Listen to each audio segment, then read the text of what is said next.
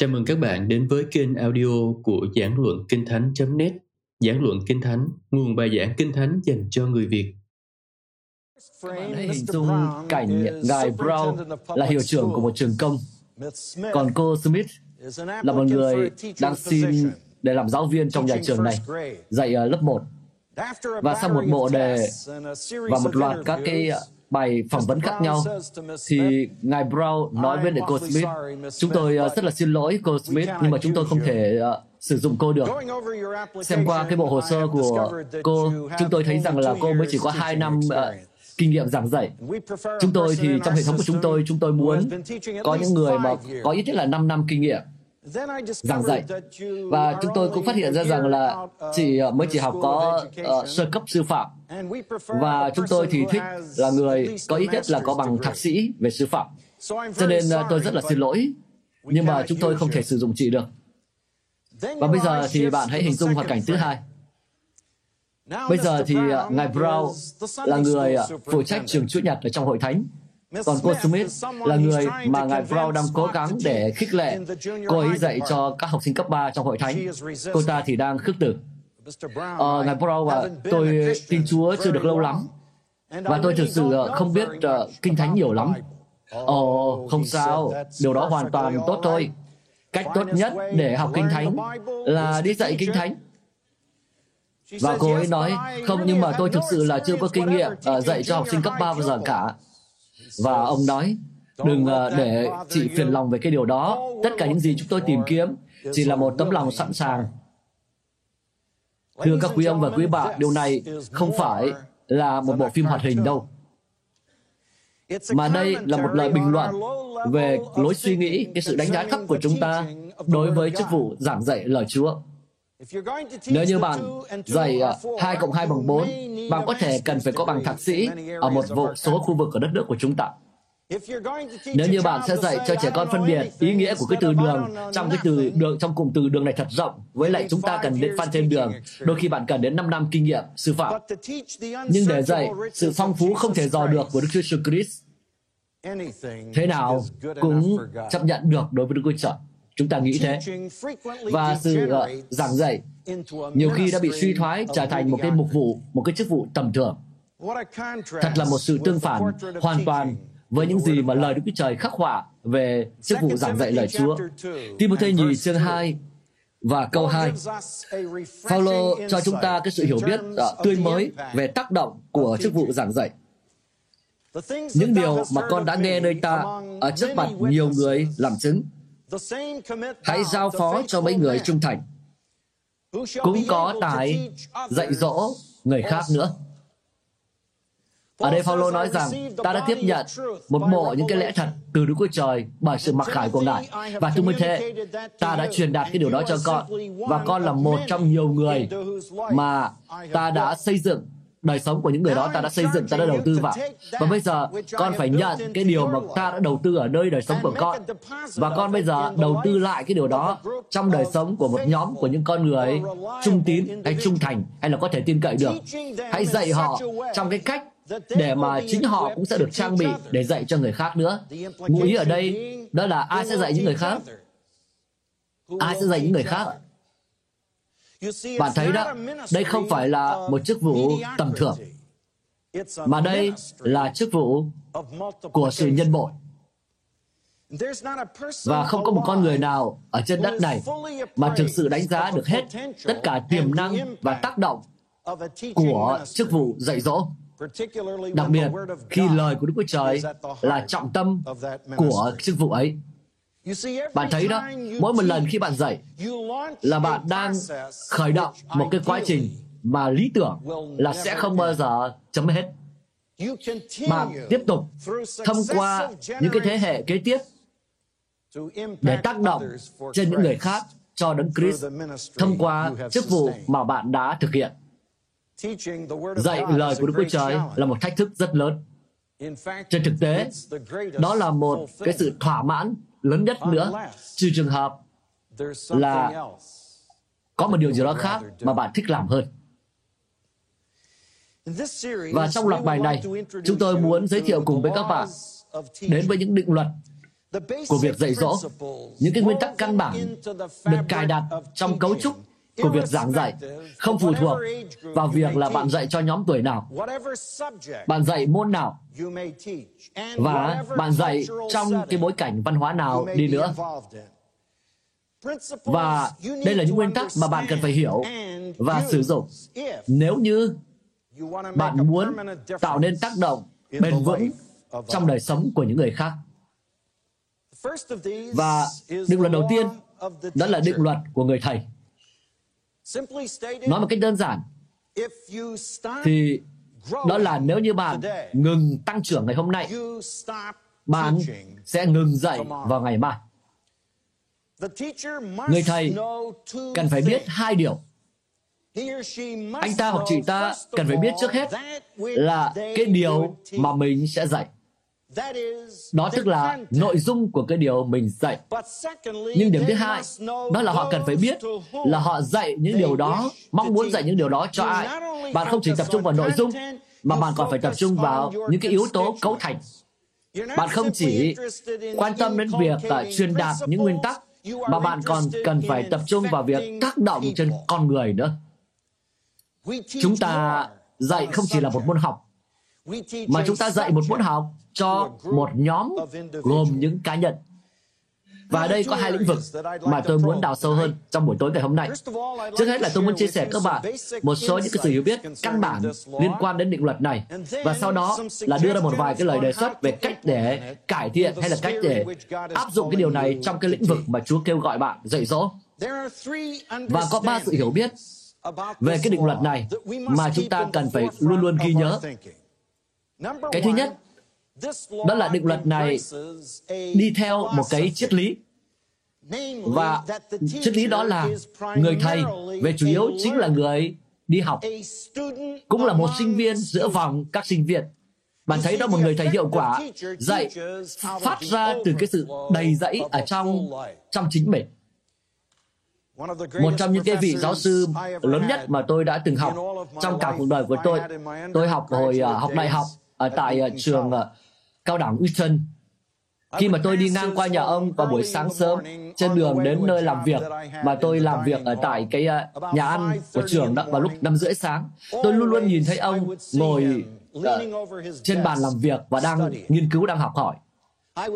Còn buổi tối khi mà tôi đi đến thư viện à, để tận dụng cái thì giờ thư viện vào buổi tối đó lúc khoảng 10 rưỡi, 10 giờ, 10 rưỡi, 11 giờ và buổi tối tôi cũng nhìn thấy ông đang ngồi trên bàn làm việc với sách vở của mình. và tôi nói thật là tôi thà nghe ông chưa chuẩn bị gì còn hơn là nghe một cái người khác dù người đó đã chuẩn bị rất kỹ. Có một lần nọ thì ông đã mời tôi đến ăn trưa. Và sau ăn trưa xong thì chúng tôi đến phòng khách và để trò chuyện. Và tôi có hỏi thưa tiến sĩ tôi xin phép ờ, đặt cho ông một câu hỏi được không ạ? Tất nhiên không. à, tôi hỏi rằng là cái gì khiến thầy lúc nào cũng cứ học vậy? thầy chẳng bao giờ ngừng học cả và tôi sẽ không bao giờ quên cái câu trả lời của thầy đó. Thầy nói rằng, con trai, ta rất muốn để các sinh viên của mình được uống từ một cái dòng nước chảy, chứ không phải là phải uống từ một cái ao tù. Từ cái gì ạ? Sinh viên của các bạn được uống từ cái gì? Bạn thấy đó, ở đây có một con người đã được tiêm nhiễm một cái triết lý. Người đó biết rằng các lớp học không chết, mà chính những con người trong lớp học mới chết. Và những lớp học cũng không thể trở nên sống động được nếu như những con người ở trong lớp học đó không trở nên sống động. Hỡi các anh chị em, không phải là cá tính hay không phải là phương pháp mà có thể thay thế được cho sự hiện diện của cái định luật này. Bạn không thể truyền đạt ra từ cái không có gì.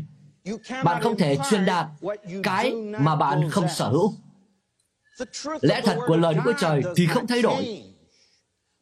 Nhưng cái việc nghiên cứu của tôi, sự hiểu biết của tôi về lẽ thật ấy có thay đổi bởi vì tôi là một con người còn đang phát triển. Và đó là lý do vì sao Führer sẽ nói rằng trong Führer nhì chương 3 và câu 18 rằng cần phải tiếp tục, hãy tiếp tục tăng trưởng trong ân điển và sự hiểu biết về Chúa Giêsu Christ. Bạn có để ý thấy cái sự cân bằng ở đây không? Có nhiều những con người là những con người có vẻ biết mọi thứ. Chỉ có điều là họ ước gì họ thêm được một chút nữa ân điển.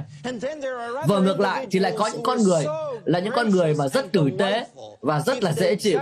Nhưng mà ước gì họ cần họ có thêm một chút nữa lẽ thật.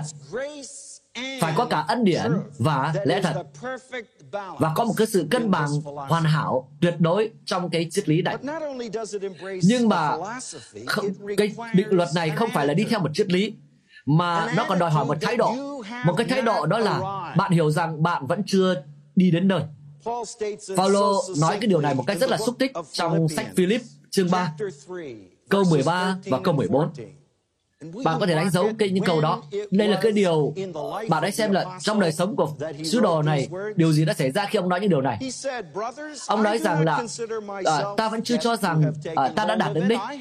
Nhưng mà tôi cố gắng làm một điều quên lửng đi những sự đằng sau và bươn tới sự ở đằng trước. Tôi bây giờ vẫn đang bươn tới cái mục tiêu để đạt được cái giải và Đức Chúa Trời đã kêu gọi tôi. sự kêu gọi ở trên trời trong Chúa Jesus Christ. Nếu như bạn xem đoạn này một cách thật cẩn thận, bạn sẽ thấy rằng Phaolô có một cái cái mối liên hệ rất là đúng đắn đối với quá khứ. Ông không hề bị say mê với những thành công trong quá khứ, cũng không bị tê liệt vì những thất bại trong quá khứ. Ông lại có một cái thái độ đúng đắn đối với hiện tại và với tương lai. Tương lai là hy vọng của ông, là mục tiêu của ông. Nhưng đồng thời ông cũng có một cái sự liên hệ rất đúng đắn đối với hiện tại nữa. Ta bây giờ vẫn đang ở đây và ta bây giờ vẫn đang bươn tới. Ông nói điều này lúc nào? Trong lúc cuối đời của ông rồi. Trong khi đa số con người bây giờ chắc chỉ cần mong có cái ghế ờ, để ngồi được thư giãn thì Phaolô vẫn cứ tiếp tục bươn tới. Anh chị em biết không? Một trong những điều mà khiến tôi phiền toái nhất đó là có rất nhiều người lớn tuổi trong thế hệ của chúng tôi là những người đang trượt về nhà. Ý tôi muốn nói là họ cố gắng để hình như họ đã đạt đến ngưỡng mất rồi. Và khi tôi hỏi rằng là anh chị thế nào? hỏi Henry tôi đang sắp được về hưu rồi. Ôi nghe có vẻ hào hứng quá nhỉ? Ờ tôi chỉ mong đến ngày được về hưu thôi Hỡi các anh chị em, bạn có thể về hưu khỏi một công việc, nhưng bạn sẽ không bao giờ về hưu khỏi đời sống cờ đốc. Bạn không bao giờ về hưu khỏi cái chức vụ. và vào cái lúc khi mà có những con người chúng ta cần phải trẻ đôi thế giới này tác động trên thế giới này thì rất nhiều người lại đang chỉ có lê lết về nhà. Và lời nói rằng tôi tiếp tục vươn tới vươn tới. thậm chí là trong giai đoạn cuối của cuộc đời tôi bạn thấy đó một con người mà áp dụng nguyên tắc giảng dạy này thì sẽ luôn luôn đặt câu hỏi làm thế nào để tôi làm tốt hơn? Tôi tin rằng cái sự đe dọa lớn nhất đối với việc giảng dạy đó là sự thỏa mãn quá sớm. Bởi vì điều tốt là kẻ thù của điều tốt hơn, và điều tốt hơn là kẻ thù của điều tốt nhất. Tôi hy vọng bạn sẽ không bao giờ thôi háo hức rằng có ai đó sẽ lắng nghe bạn và sẽ học từ bạn. Tôi đã dạy trong chủng viện 35 năm nay rồi và tôi không bao giờ ngạc nhiên, không bao giờ thôi ngạc nhiên là người ta lại còn trả tiền cho tôi để làm điều này. Không được nhiều lắm.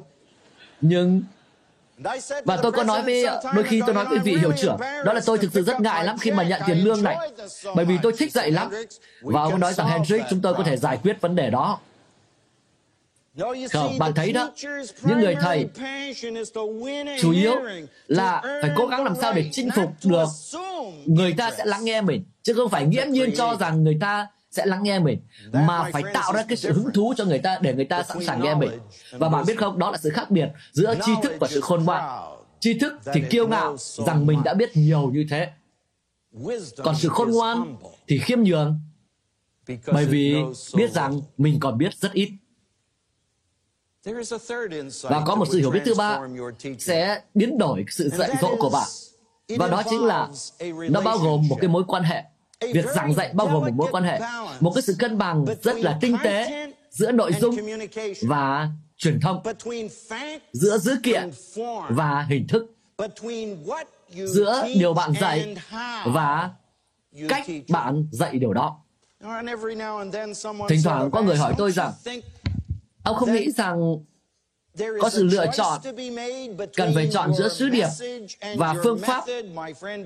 các bạn ạ à, nếu mà đúng như vậy thì chúng ta đã làm cái sự lựa chọn rồi. Tất nhiên là chúng ta cam kết với thẩm quyền trọn vẹn và sự soi dẫn sự hà hơi thẩm quyền của kinh thánh. nhưng mà câu hỏi đó là cái phương pháp của bạn nó có tương ứng với cái bản chất sứ điệp của bạn không chắc chắn rồi. bạn không phải quan tâm đến việc là dạy dỗ. ờ, một cái chả là cái gì cả một cách thật hay. nhưng mà mặt khác thì thật sự là một thảm họa. khi mà chúng ta mặc cho sự phong phú giàu có phong phú không dò thấu được của Chúa Giêsu bằng rẻ rách. Bản chất của sứ điệp nó cũng xác định bản chất của phương pháp nữa. và bạn không thể dạy mà không có định luật này tác động. ý là bạn sẽ không thể dạy nếu như không biết nhưng mà có thể biết đó mà không có khả năng dạy.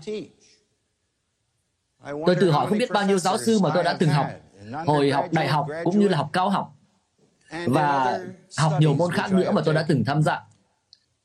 là những người hoàn toàn khiến tôi bị tê liệt trong cái quá trình họ dạy tôi Thưa các quý ông và quý bạn, nếu như chúng ta đã được ban cho cái sứ điệp, được mặc khải một cách thiên thượng này, thì bạn làm gì đi nữa, đừng có làm người ta buồn vì lời của Chúa. Thực sự là một cái tội phạm khi chúng ta khiến dùng lời Chúa để làm cho người ta buồn. Nếu muốn làm cho người ta buồn, hãy làm cho người ta buồn với uh, Shakespeare, với vật lý hạt nhân. Có bao nhiêu thứ kỳ diệu để gây cho người ta buồn. Nhưng mà đừng bao giờ làm cho người ta buồn bằng lời của Chúa và chúng ta sẽ áp dụng cái lẽ thật này như thế nào trong những kinh nghiệm của chúng ta? Và trước hết tôi muốn đề xuất ba điều. Và bạn hiểu rằng nếu như bạn hiểu những cái điều hiểu biết này đó, thì đây là một số cái điều mà bạn có thể sử dụng để áp dụng định luật này trong thực tế của bạn. Thứ nhất, đó là bằng việc nghiên cứu uh, một cách thường xuyên và một cái kế hoạch đọc hay là một kế hoạch đọc và nghiên cứu thường xuyên kiên định Tôi dành ít phút để nói về điều này. Bạn cần phải hiểu rằng những người đọc là những người lãnh đạo và những người lãnh đạo là những người hay đọc. Nhưng tôi đã tìm thấy rằng có rất nhiều người nói với tôi kiểu như vậy. Thưa tiến sĩ Hendrick, tôi đọc nhiều tài liệu lắm. Nhưng mà tôi nói thật nhé, là tôi chả thấy cái điều đó nó thay đổi gì đời sống của tôi hoặc là góp phần gì cho cái sự thay đổi của đời sống của tôi. Và tôi có thể đưa ra một đề xuất đơn giản này được không? Đó là nhiều người trong chúng ta đọc quá nhiều. khi đọc thì lại đọc quá nhiều và suy ngẫm thì quá ít. giả sử nếu như bây giờ bạn có một tiếng để dành cho việc đọc thì tôi có lẽ sẽ đề xuất các bạn là dành nửa tiếng cho việc đọc và nửa tiếng còn lại là dành cho việc suy ngẫm những gì mình đã đọc. và hãy xem thử xem điều đó sẽ gây tác động gây sự thay đổi như thế nào. chắc chắn điều đó sẽ làm phong phú đời sống của bạn sẽ làm căng cái lối tư duy của bạn và sẽ bắt đầu cho bạn một cái kho để mà từ đó bạn như là một người thầy sẽ có cái gì đó để góp phần cho học sinh. Tôi tin rằng trong 10 năm kế tiếp, bạn sẽ là một người ảnh hưởng rất lớn bởi hai điều. Những cái cuốn sách mà bạn đọc và những con người mà bạn gặp. Và rất không may là các cái hiệu sách ở cơ đốc tin lành rất là nhiều tài liệu khác nhau nhiều hơn bất kỳ một cái nền văn hóa nào trên thế giới này nhưng mà lại được rất ít một cái phần trăm rất nhỏ các cơ đốc nhân đến đó ghé qua bạn thấy đó, tài liệu thì nhiều đó, sách vở thì nhiều đó. Nhưng mà cái người mà biết đọc nhưng mà không đọc thì cũng chẳng hơn gì so với một người không biết đọc. Điều thứ hai tôi muốn đề xuất đó là bạn cần có thể phải tham gia vào một cái khóa học liên tục nào đó. Tức là những cái khóa học không chỉ cải thiện cái nội dung nhưng mà còn cải thiện cả cái kỹ năng của bạn nữa. Và tôi có thể nói điều quan trọng nhất dưới cái nguyên tắc này đó là bạn cần phải phát triển ra một cái chương trình học của chính bạn một cái kế hoạch học của chính bạn. một cái giúp cho các bạn tự mình học lời Chúa tự mình người nghiên tự mình nghiên cứu lời Chúa cho bản thân. bạn thấy nó có rất nhiều khi chúng ta ngồi nghe người khác dạy giảng dạy lời Chúa chúng ta. nhưng mà tự chúng ta không chịu nghiên cứu, không chịu tìm hiểu lời Chúa. Tất nhiên được nghe lời Chúa giảng dạy chúng ta là tuyệt vời, nhưng cái điều đó không thay thế cho cái việc học một cách cá nhân. Chỉ khi một người chính mình ở trong lời Chúa, thì người đó mới bắt đầu nhìn thấy cái sự thay đổi đáng kể và siêu nhiên trong đời sống của chính mình. Và bây giờ, đây là cái uh, cách thứ hai để áp dụng định luật này. Không chỉ bởi việc nghiên cứu, đọc và nghiên cứu thường xuyên, nhưng mà còn bởi việc bạn biết những người học của mình. Ý tôi muốn nói, bạn có biết tên của họ không? Tôi hy vọng là bạn biết tên của họ. Nhưng tôi có hai người bạn học sinh cấp cấp 3. Có người người giáo viên trường Chúa Nhật mới và hai người bạn này đổi tên nhau. Và mãi 9 tháng sau thì cái người thầy mới phát hiện ra vấn đề này. Không, tất nhiên tôi ám chỉ điều đó rồi, nhưng mà tôi còn ám chỉ hơn thế nữa. Bạn có biết nhu cầu của người học của mình không? Bạn đang dạy cho nhóm nào? Ở trường ở nhà trẻ à? Thế thì bạn cần phải là chuyên gia về lĩnh vực đó. Bạn cần phải biết tất cả những gì một con người có thể biết về cái độ tuổi đó. Cách đây không lâu, tôi được mời đến để đánh giá lớp nhà trẻ của một hội thánh. Và tôi để ý thấy có một người phụ nữ dành 55 phút để cố gắng thuyết giảng cho một nhóm các bé ở uh, 4 đến 5 tuổi. Tôi nói là bạn này cố gắng thử bởi vì là đó là cái cách tốt nhất để tôi uh, phải biết dùng từ đó tại vì cô ta liên tục nào ngồi xuống là im lặng đi nào. Và cuối cùng khi có tiếng chuông và cô ta ngồi phịch xuống ghế và nói ôi xong rồi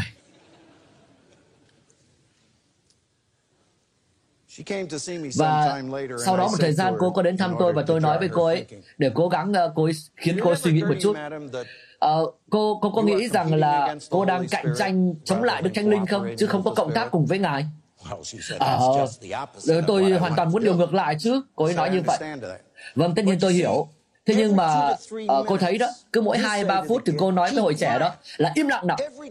Trong khi đó cứ mỗi 2-3 phút thì Đức Chúa Trời lại nói với hội trẻ đó là nào hãy nhúc nhích đi, Và cô có đoán được không? Trẻ con lúc nào nó chẳng nghe Đức Chúa Trời, lần nào nó cũng nghe cả. Có một cái lớp học uh, dành cho học sinh cuối cấp tiểu học và có một người phụ nữ rất quý báu dành cả một tiếng liền để thuyết trình cho trẻ 9-10 tuổi về hôn nhân và gia đình. Cô ấy đang nói đúng nhu cầu đó. Đúng rồi, tất nhiên rồi. Là nhu cầu của chính cô ta, tại vì cô ta bây giờ vẫn còn độc thân. Bạn thấy đó, nhiệm vụ của tôi đó là trở thành chuyên gia về những cái đặc tính chung của cái lứa tuổi của những người học mà tôi đang dạy. Nhưng mà đồng thời cả những nhu cầu cụ thể của những học sinh trong lớp của tôi nữa. Tôi có thể biết tất cả những gì có thể biết về việc làm việc với học sinh cấp bạn mà chưa bao giờ đáp ứng được nhu cầu của Jim, của Bin và của Sam và của Mike ở trong cái lớp học cụ thể của tôi. Tôi là người phụ trách ờ, bộ phận giáo dục uh, cơ đốc ở trong một hội thánh địa phương tại Dallas cách đây nhiều năm. Và lúc bây giờ chúng tôi gặp một vấn đề rất khó khăn đối với cái lớp dành cho học sinh cấp 3 tất cả những người mà dạy uh, độ tuổi này thì cần phải nhận được nhận huân chương và họ đã mất 7 người thầy, người uh, giáo viên trong vòng 8 tháng qua. Và họ đã đến với tôi và nói, chúng tôi, uh, chúng ta đang bị thiếu giáo viên rồi. Chúng ta cần một giáo viên cho những cái lớp dành cho các bé trai này. Thế bây giờ chúng ta đang có bao nhiêu người? Và họ cho tôi một cái danh sách tổng gồm một người, một người duy nhất mà họ có. Và tôi phải rất xấu hổ để nói các bạn này, nhưng mà tôi cần phải trung thực. Cho nên tôi nhìn vào cái tên của người đó và tôi nói rằng các anh đùa. Đây là tất cả những gì chúng ta có, chỉ có thế thôi và tôi chưa bao giờ phạm một cái sai lầm lớn hơn trong cả cuộc đời và chức vụ của tôi. Và thanh niên trai trẻ đó đã nhận cái lớp này và đã hoàn toàn cách mạng cái lớp này. Trên thực tế tôi vô cùng ấn tượng đến mức là tôi đã mời cậu ta đến à, nhà của tôi ăn trưa và tôi nói Dave đến nhà tôi đi Tôi muốn biết là tại sao mà cậu lại hiệu quả như vậy. Và chắc bạn phải biết Dave, Dave rất là xấu hổ, họ đỏ bừng mặt và nói, ui tôi thì hiệu quả cái gì? Và tôi nói Dave, đâu là cái bí quyết của sự thành công của anh? Và cậu ta rút một cuốn sách dày ra, màu đen, và tôi nói, ôi, tôi lấy cái cuốn này mà tôi cho in là đủ tiền để sống đến ờ, lúc về hưu. Và tôi hỏi, trong sách đó có cái gì nào? Dave mở cuốn sách đó ra, và trong mỗi trang đó là có một cái tấm ảnh nhỏ của một trong những cậu bé trong lớp học của cậu ta.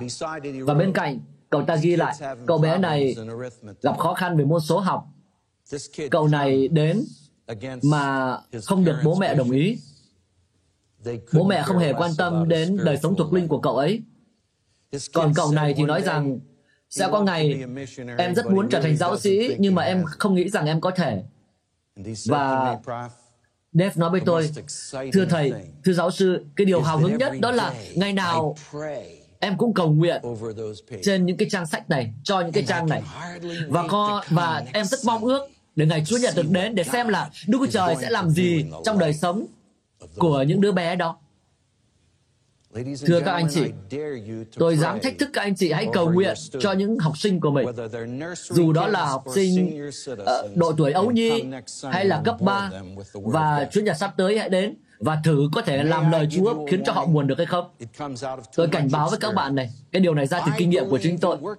Tôi tin rằng là khi làm việc với những con người, thì nếu mà chúng ta gắn mác cho người ta, thì có nghĩa là giao bổn phận cho người ta. Cái điều chúng ta hay làm trong lớp học của chúng ta đó là chúng ta hay gắn gắn mác cho người này. Ờ, cái cái con bé kia nó chẳng bao giờ nói này. Ờ, cái thằng cu kia kìa, chuyên môn gây rối.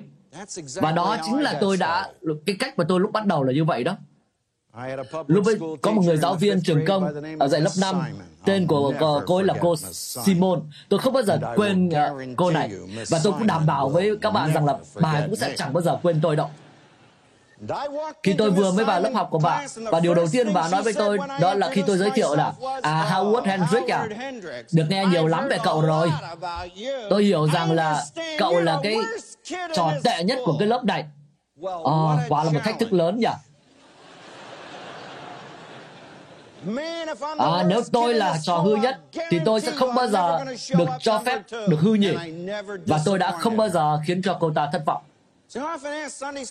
Cho nên những giáo viên trường Chúa Nhật tôi hỏi đâu là học trò mà cô thích nhất? à, cái cô bé tóc xoăn người kia nó chẳng bao giờ gây ra tiếng ồn gì cả À, chị thích cô ấy à? Ừ, nó không có gây rắc rối gì cả. À, thế cứ để ý và xem, 20 năm sau xem mà cô ta như thế nào. Có thể sẽ vẫn chẳng gây một tiếng ồn nào cả. Nhưng hãy để ý cái những cái đứa trẻ đang trèo leo tường đấy kìa. Hoàn toàn có thể trở thành mục sư kế tiếp của chị đấy. Hoàn toàn có thể trở thành giáo sĩ đó.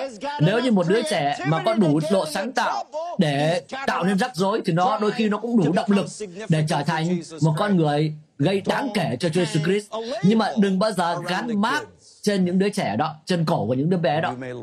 hoặc bạn có thể gắn mác nó cho cả cuộc đời. Và đây là đề xuất thứ ba về việc áp dụng định luật này và đó là bạn có thể áp dụng định luật này bằng việc đánh giá cá nhân một cách thật sâu sắc.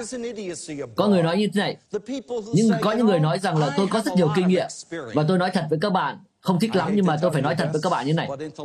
Đó là kinh nghiệm cũng không khiến cho bạn tốt hơn, mà còn có xu hướng làm cho bạn tệ hơn, trừ trường hợp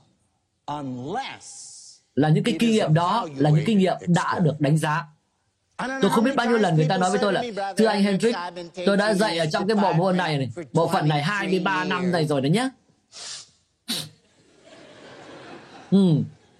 Thế thì cái điều đó chứng minh được cái điều gì? Nó chỉ được chứng minh là đó là ân điển của Chúa mà thôi. Bởi vì bạn thấy đó, dù là lấy số to bao nhiêu đi nữa mà nhân với không thì vẫn bằng vẫn bằng không. Cho nên một người nam, một người nữ là người dạy và là người khi ra khỏi lớp học còn đặt câu hỏi là làm thế nào để mình làm tốt hơn. Đó mới là vấn đề. Tôi có thể học được điều gì từ cái kinh nghiệm giảng dạy ngày hôm nay để khiến tôi trở thành một người thầy tốt hơn vào ngày mai. Đó mới là vấn đề. Và cái sự đe dọa lớn nhất cho chức vụ của bạn, đó chính là chức vụ của chính bạn. Cái sự nguy hiểm của việc trở nên quá bận rộn làm việc này việc kia mà khiến cho bạn không trở nên một cái điều gì đó đáng kể và suy cho cùng điều bạn là ai quan trọng hơn nhiều so với việc bạn nói gì hoặc là bạn làm gì Tôi muốn đưa cho bạn câu kinh thánh. Tôi hy vọng rằng bạn sẽ không bao giờ quên. Đó là trong sách Luca chương 6, trong phần cuối của câu 40. Ở đây Chúa Giêsu nói rằng mỗi một người nhưng hễ môn đồ được trọn vẹn hay là được, được dạy dỗ, được huấn luyện đầy đủ đó thì sẽ bằng thầy của mình. Cái câu này ờ, gây ấn tượng như thế nào trên bạn? Một cái khía cạnh rất hào hứng hay là một khía cạnh đáng sợ? Tôi có những người đến nói với tôi và nói rằng tôi không thể tin được là Chúa Giêsu lại nói câu đó. Tôi có thể đọc cái điều này trong sách phúc âm và tôi chưa bao giờ nhìn thấy điều đó. Nhưng mà đó, có câu đó đó. Và nếu như điều đó là thật, thì Đức Chúa Trời phải thay đổi đời sống của tôi và phải thay đổi đó một cách kịch tính, một cách triệt để bởi ân điển của Ngài. Bạn thấy đó, bạn muốn phục vụ người khác à? Thế thì hãy cầu xin Đức Chúa Trời trước hết là để Ngài giúp đỡ bạn.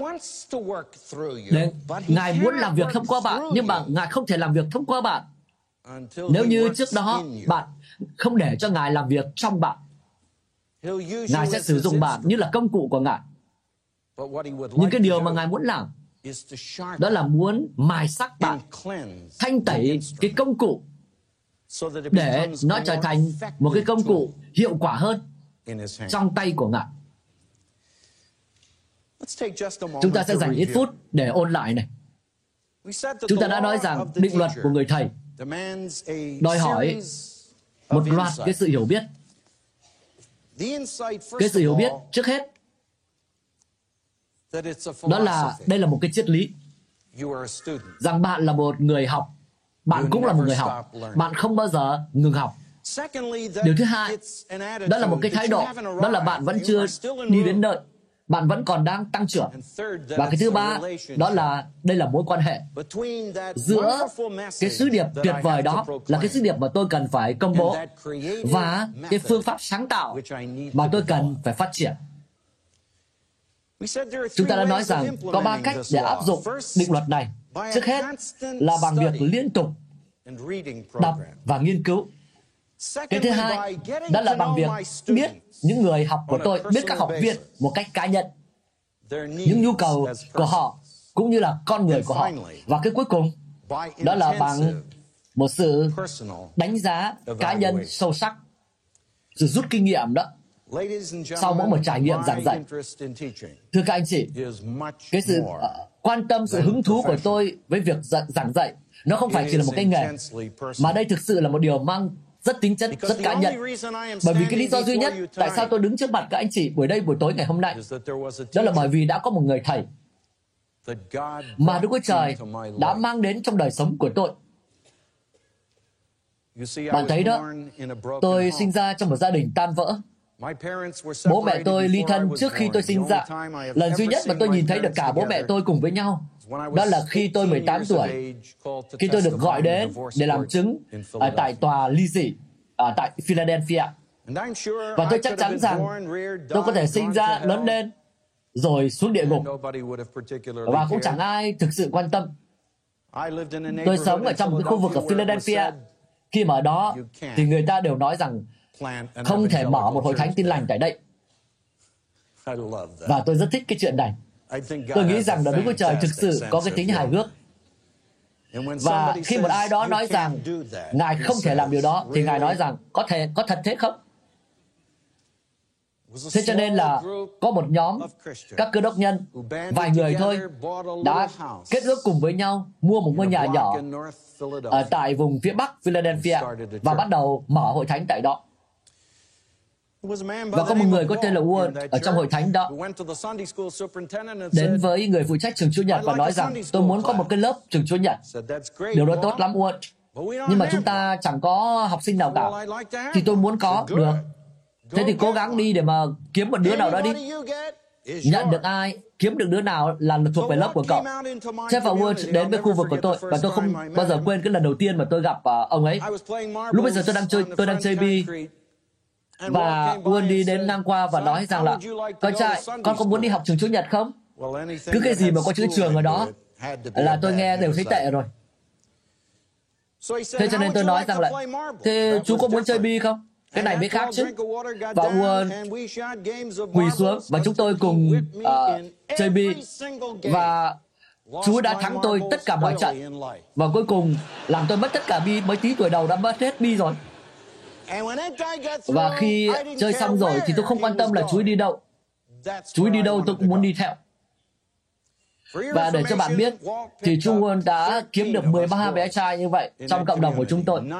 9 trong số chúng tôi là ra từ những gia đình tan vỡ. Và tôi luôn nhớ cái lớp học của Quân, tại vì chú ấy thường hay ngồi bắt chéo chân thế này. Giày thì đeo cỡ là 47, 48 gì đó. Bạn bao giờ nhìn thấy cái cỡ giày to như vậy chưa? Cho nên chú ấy không bao giờ phải dùng một cái biện pháp kỷ luật nào cả. Chúng tôi chỉ nghĩ rằng là cái chân kia thì sẽ gây ra đau như thế nào nếu như mà phải kỷ luật. Nhưng mà buổi tối ngày hôm nay, 13 trong uh, 13 bé trai của chúng tôi đó, lúc bây giờ đó, thì 11 người là đang phục vụ Chúa chọn thời gian. Và chú Word chưa bao giờ học quá lớp 6 các bạn nhé. Trên thực tế, tôi không thể nói cho các bạn nhiều lắm về việc là Chúa Word đã từng nói cái gì. Nhưng mà tôi có thể nói với các bạn tất cả mọi thứ về Chúa ấy. Về một cái điều đó là bởi vì Chúa ấy đã yêu tôi vì cớ đấng Christ. Chúa ấy yêu tôi nhiều hơn cả bố mẹ tôi yêu tôi. Và khi tôi nghĩ lại về đời sống của Chúa, chắc là chẳng bao lâu nữa thì Chúa sẽ về với cứu Chúa của mình rồi, bởi vì Chúa đã bị ung thư giai đoạn cuối, cũng đã lớn tuổi rồi. Nhưng mà tôi luôn luôn nhớ về cái định luật này nghĩ về cái định luật này. Những thứ mà tôi hiểu, Uân đã biết. Uân biết cái điều mình dạy. Ý tôi không muốn nói rằng là Chúa là một học giả kinh thánh đâu. Tôi cũng không ám chỉ là Chúa biết tất cả câu trả lời đâu. Chúa đặt ra đủ các loại câu hỏi. Chúa thường hay nói rằng là, này các bé này, các bé đừng cứ nghĩ rằng là Chúa trả lời được câu hỏi đó nhé. Nhưng mà Chúa sẽ cố gắng để tìm ra câu trả lời. Và Chúa cũng biết những người mà Chúa dạy nữa. Hồi đó tôi rất là kém môn số học. Hồi tôi học lớp 5, lớp 6. Và Chúa luôn biết về điều đó và Chúa đã đến nhà tôi để giúp tôi. Và tôi sẽ không bao giờ quên chuyện này. Chúa ngồi cạnh tôi và chúng tôi cùng nhau vật lộn. Và cuối cùng tôi nói với Chúa rằng, Chúa à, cháu không nghĩ rằng cách làm như vậy đâu.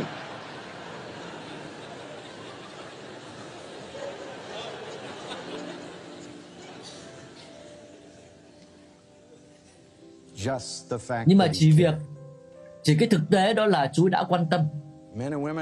Các anh chị em ơi, xã hội của chúng ta đang đầy những trẻ con, những người thanh niên, những người lớn tuổi là những người đã cuộc đời đang rất bi đát, là những người không hề biết rằng Chúa Giêsu đã đến thăm viếng hành tinh của chúng ta. Những người không biết rằng có những câu trả lời trong cuốn sách này cho những vấn đề của họ. Nhưng nhu cầu đó là làm sao để tìm được nhiều người hơn. Những người nam, những người nữ là những con người mà điều này thực sự là đúng đối với họ. Họ là những cơ đốc nhân tăng trưởng. Bởi vì bạn thấy đó, nếu như bạn ngừng tăng trưởng ngày hôm nay, bạn sẽ ngừng dậy vào ngày mai. Các bạn vừa nghe xong bài giảng được phát trên kênh audio của giảng luận Kinh Thánh. Kênh nhằm cung cấp cho các tín hữu và tôi tớ Chúa người Việt những bài giảng chọn lọc của các diễn giả kinh điển trong những thời đại khác nhau. Để biết thêm thông tin về chúng tôi, xin vui lòng truy cập trang web giảng luận kinh thánh.net. Xin chào và hẹn gặp lại các bạn trong những bài giảng tiếp theo.